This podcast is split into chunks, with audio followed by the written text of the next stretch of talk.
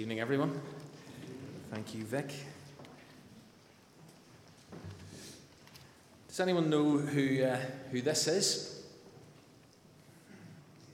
Sorry? Pete Seeger, Sam. Very good. American folk singer who, uh, who died at the end of January this year after a short illness at the age of 94. President Obama was one of the, the first to pay tribute to him, and this is what he said.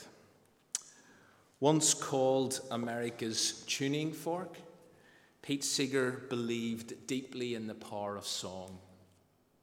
But more importantly, he believed in the power of community.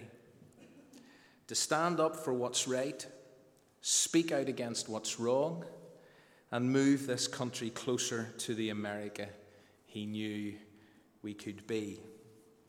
It's quite a tribute.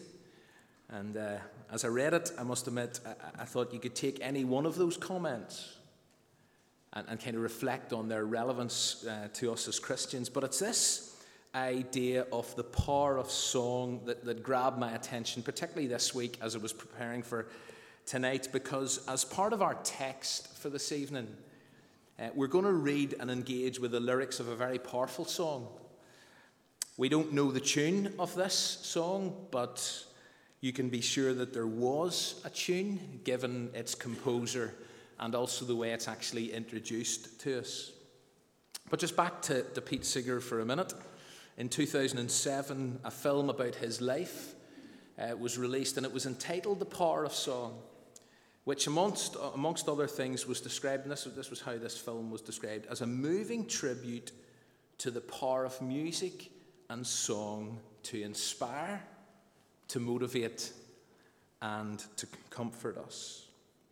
And music and song does do that, or it has the potential to do that. E- even tonight, as we have kind of listened and sung, we, we recognize that what we have been hearing and what we've been doing has the ability, it has the ability to deeply affect us. And, and music does that for, for many, many people. It inspires, it encourages, it stirs us. Such is the power of song. I thought I'd get a little bit of congregational participation because as you as you read through scripture, you come across many, many songs. Not just in the Psalms or the Psalter, which is obviously crammed full of songs, but throughout the Bible, you discover that sort of pivotal moments are marked by song. So, get your thinking hats on for a moment. Can anybody tell me or think of a song in the Bible? Not, not from the Psalms now, not allowed to go there, but a song that was sung, no matter how long or how short. Give me some. Song of Miriam. After Moses, after the children of Israel came through the Red Sea, Moses led the or Miriam led the Israelites in song. Brilliant. Yep. Another one. Mary's song. Yep. Uh, sometimes known as the Magnificat. Mary's song. Anyone else? Sorry, Deborah's song. Thank you, John. Deborah's song. Yeah. Elizabeth. Elizabeth's song. Yep. Cousin of Mary and also her husband Zechariah sang a song around the birth of Jesus. Any other songs?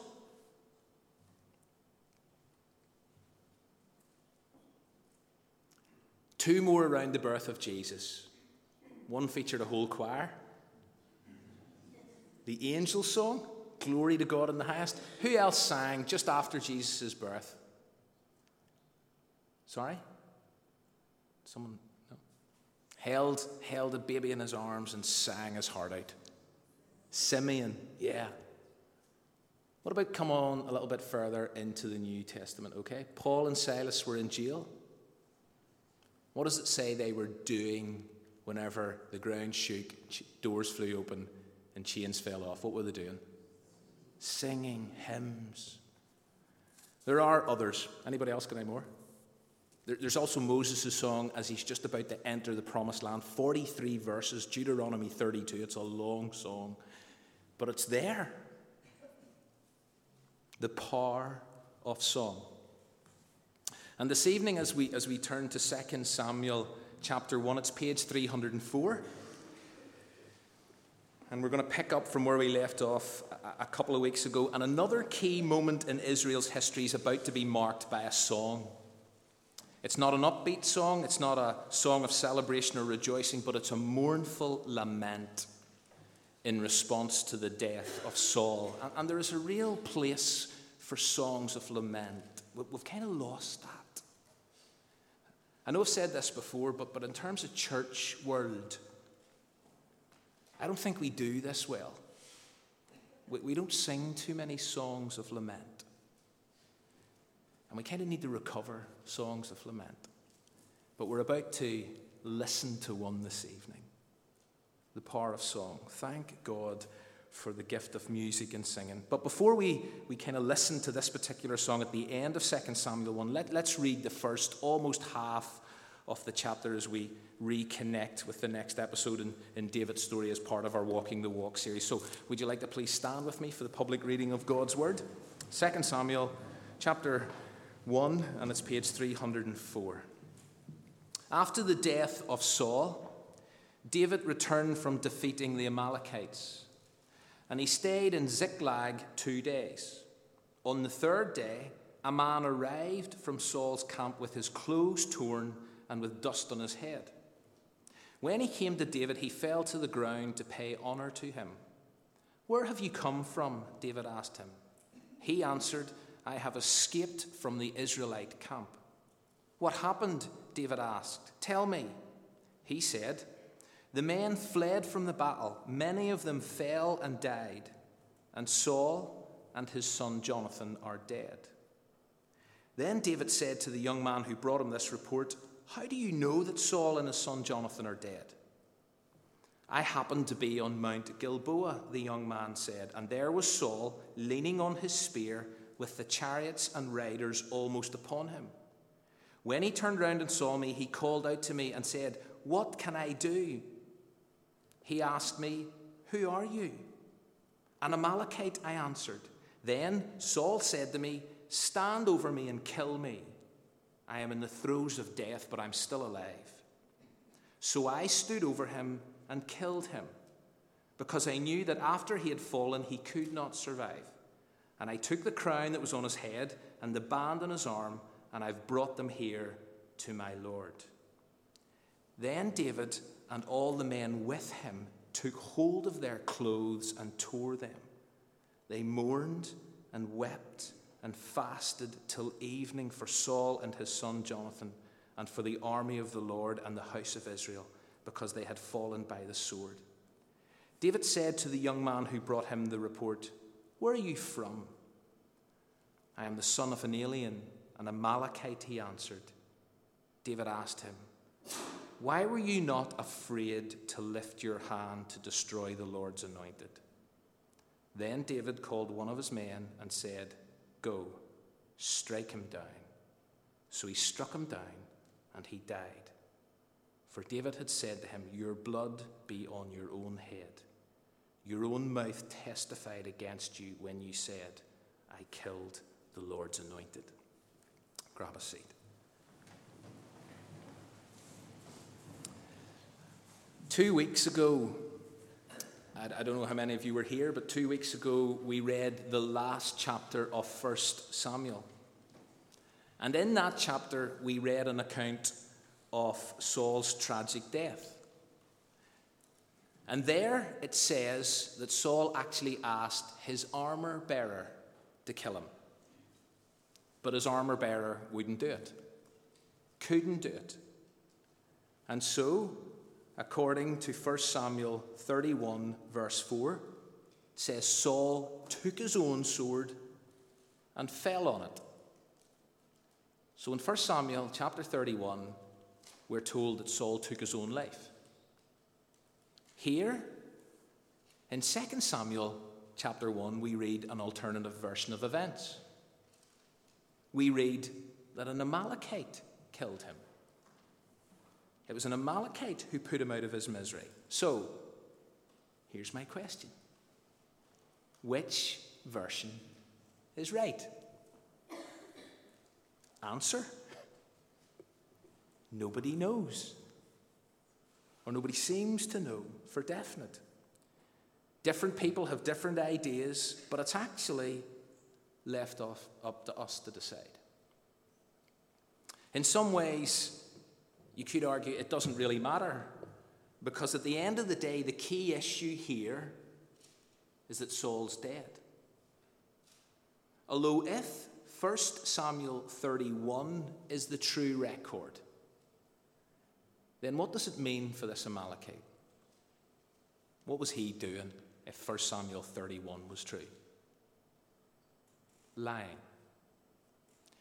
And for most Bible commentators, as, as they look at this, and as you read certainly the way David sort of speaks to him here, it seems to imply, and most Bible commentators, not all, but most believe that that was the case. This was an Amalekite who took an opportunity to lie in order to f- push himself forward.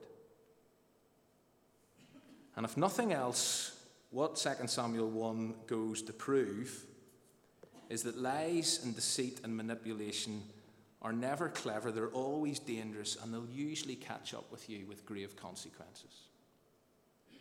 If 1 Samuel 31 is a true record, then that's proof.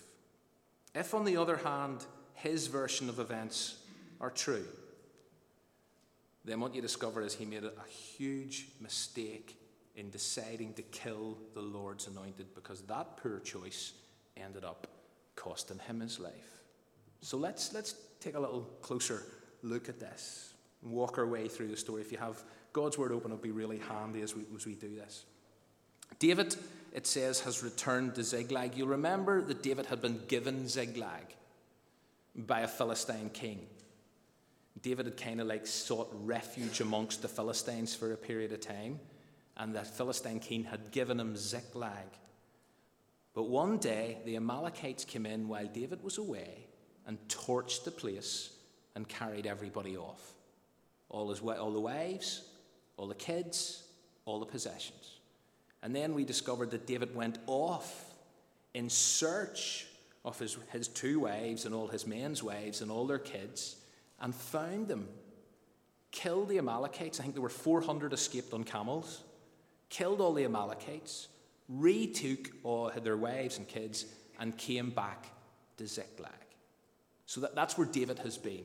And while David was away recovering his wives and kids and possessions, Saul has been fighting the Philistines.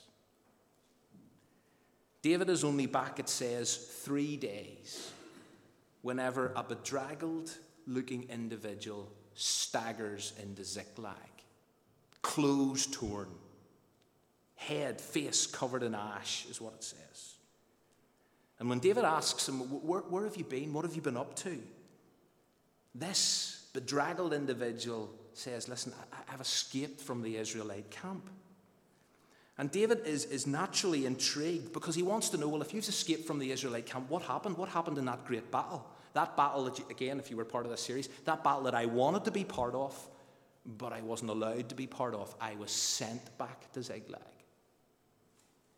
So David says, Well, so what happened? and the news isn't good.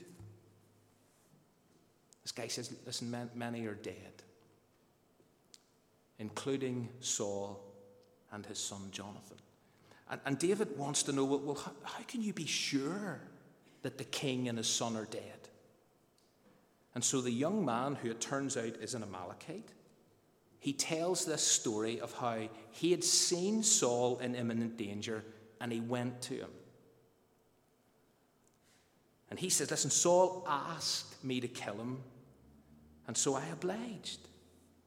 And I've got his crown, and I've got his armlet or his armband, and I've brought them here to you, who he describes here as my Lord.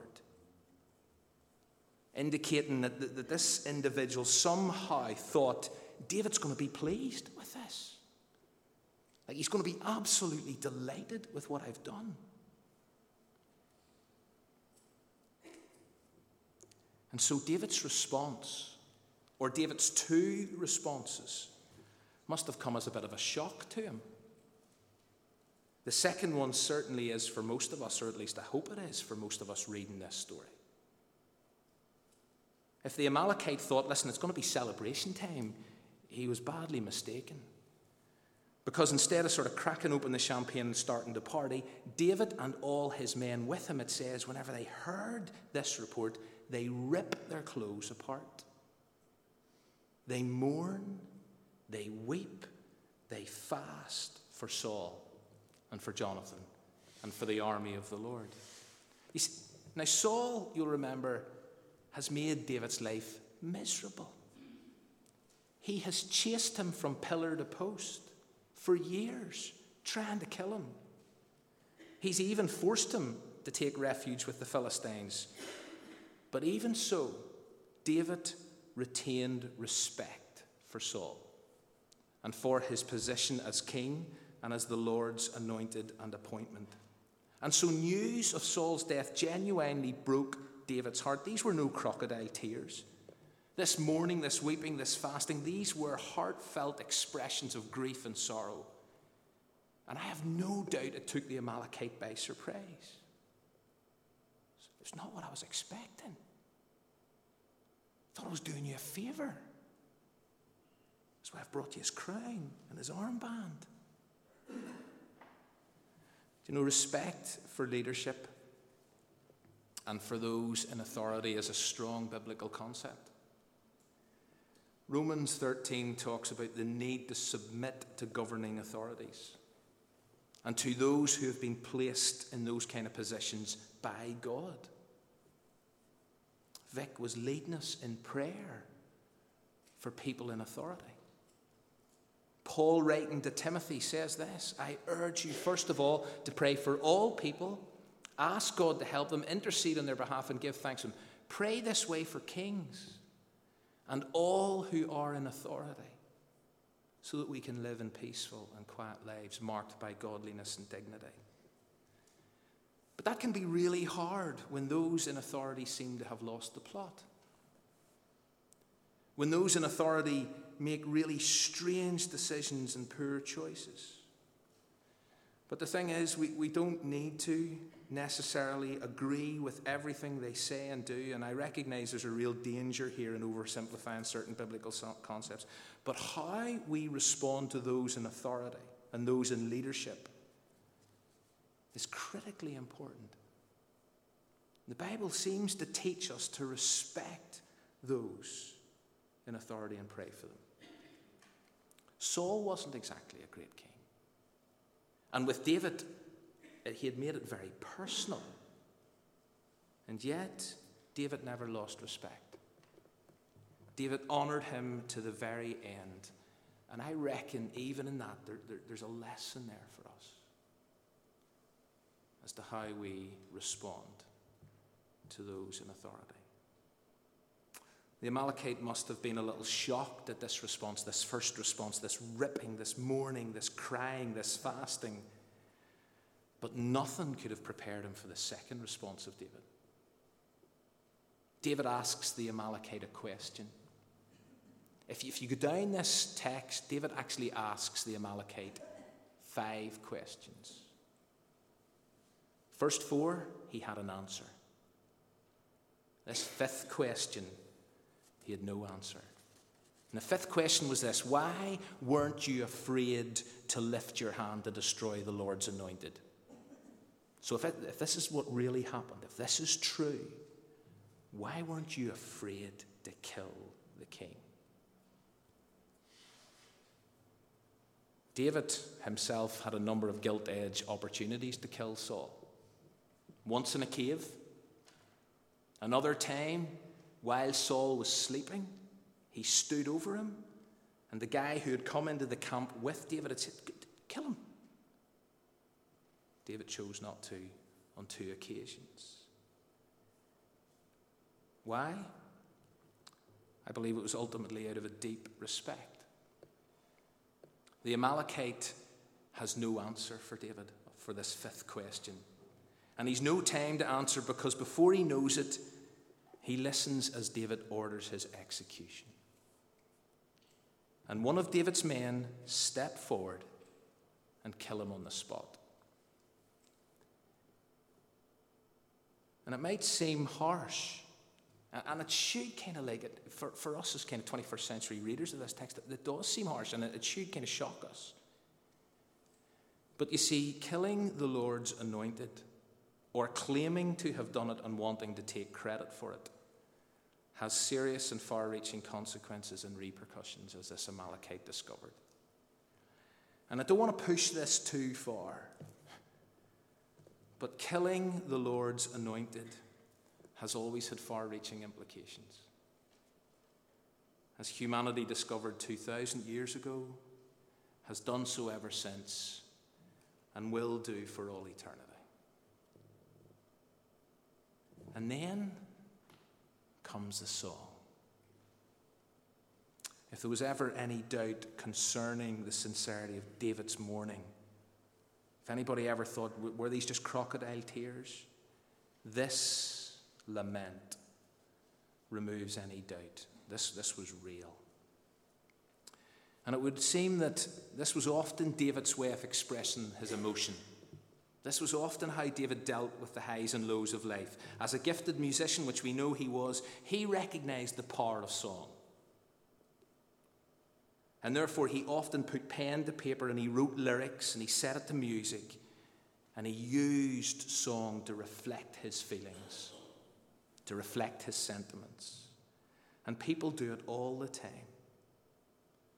And what songs do is they can give us a real insight into where someone's at what's important to them, what they really want to say. And like many songs, they are picked up and then they're echoed by others who listen to the song and who sing along because they feel, you know something, that particular song, those lyrics resonate with me.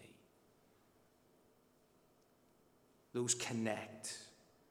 Those reflect how I feel. I can't put into words how I feel, but there's a song that does just that. There's a song that captures where I'm at. And I'll guarantee you, so many of us connect with that. Never underestimate the power of a song. And in verses 19 to 27, we hear these lyrics. Again, as I said, I've no idea of the tune, but you, will get, you can be sure there was a tune.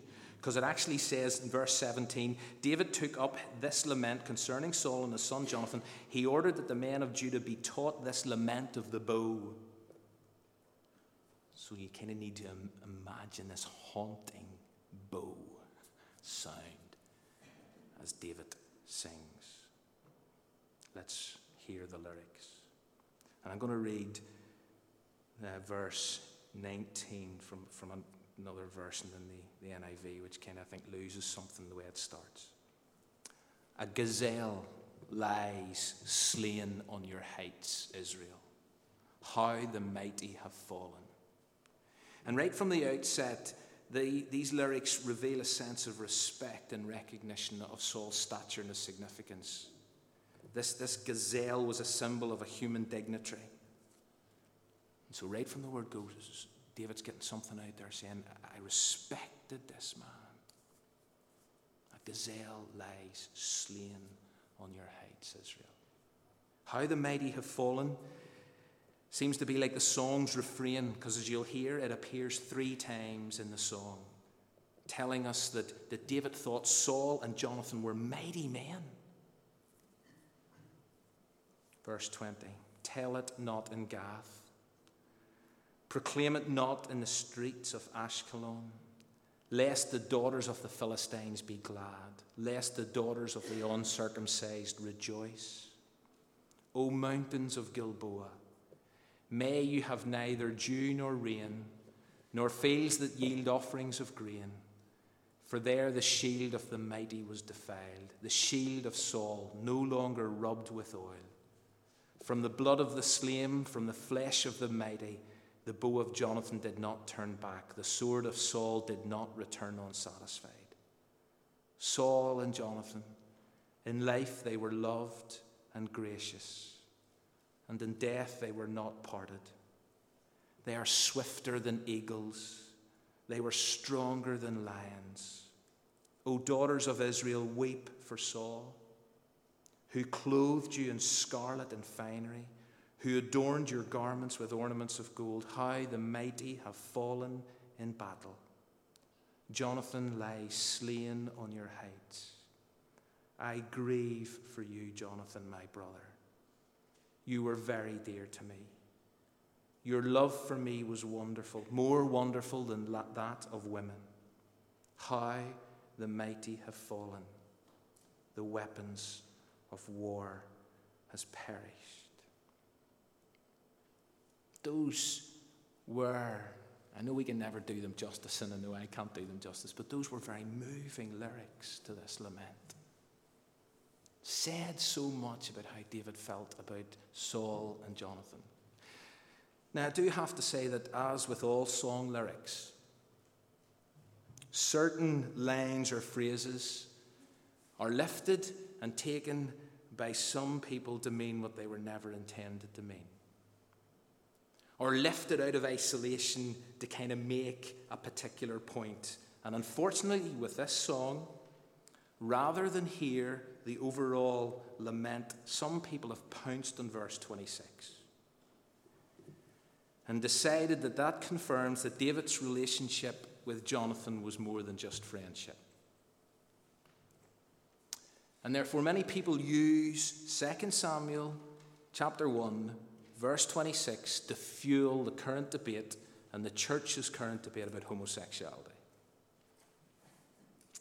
And I'm not going to say an awful lot about that at the moment, but I honestly believe it's a really unhelpful perspective to grab this particular verse and use it to fuel the debate.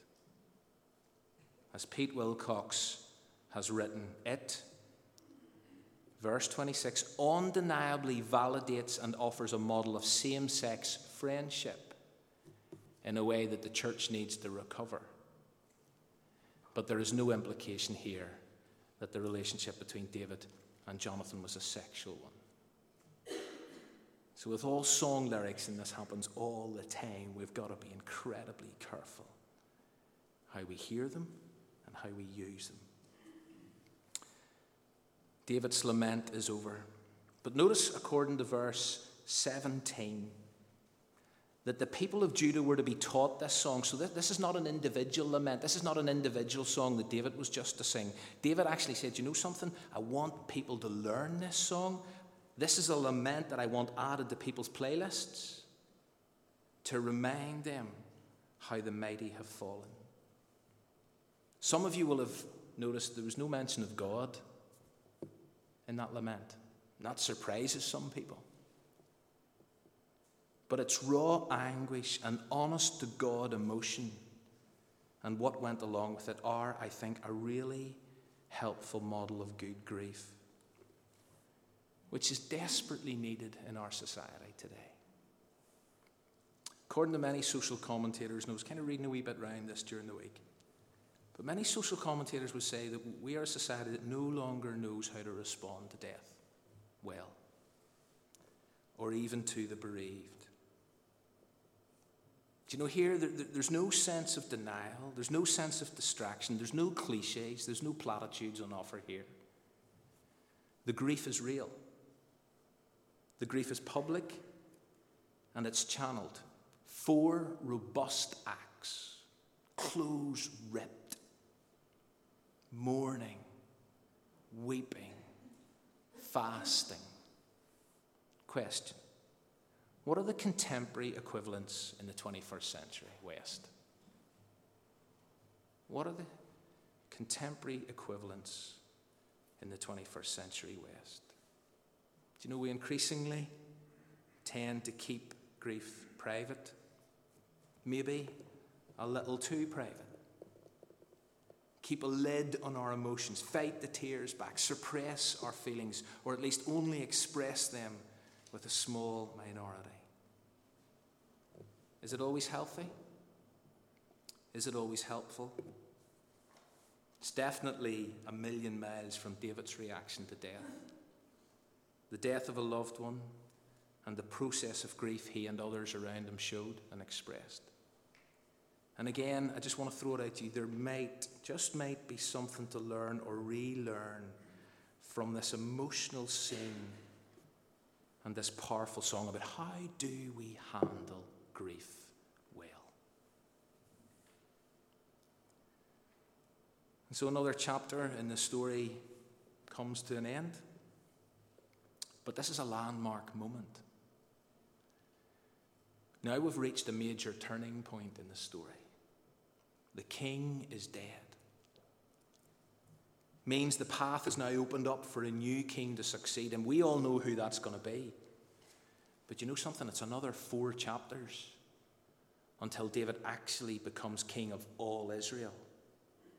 And in the meantime, there's a number of twists and turns to this story, which we're going to look at over the next few weeks. So the story continues next week. As we leave here this evening, let's remember to appreciate and recognize the power of song, to realize the danger of lying if that's what happened.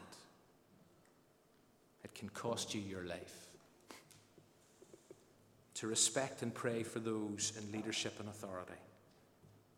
And maybe to learn something from David's example on how we handle and express grief in our culture and society. Let's pray. Father, again, I want to thank you for your word.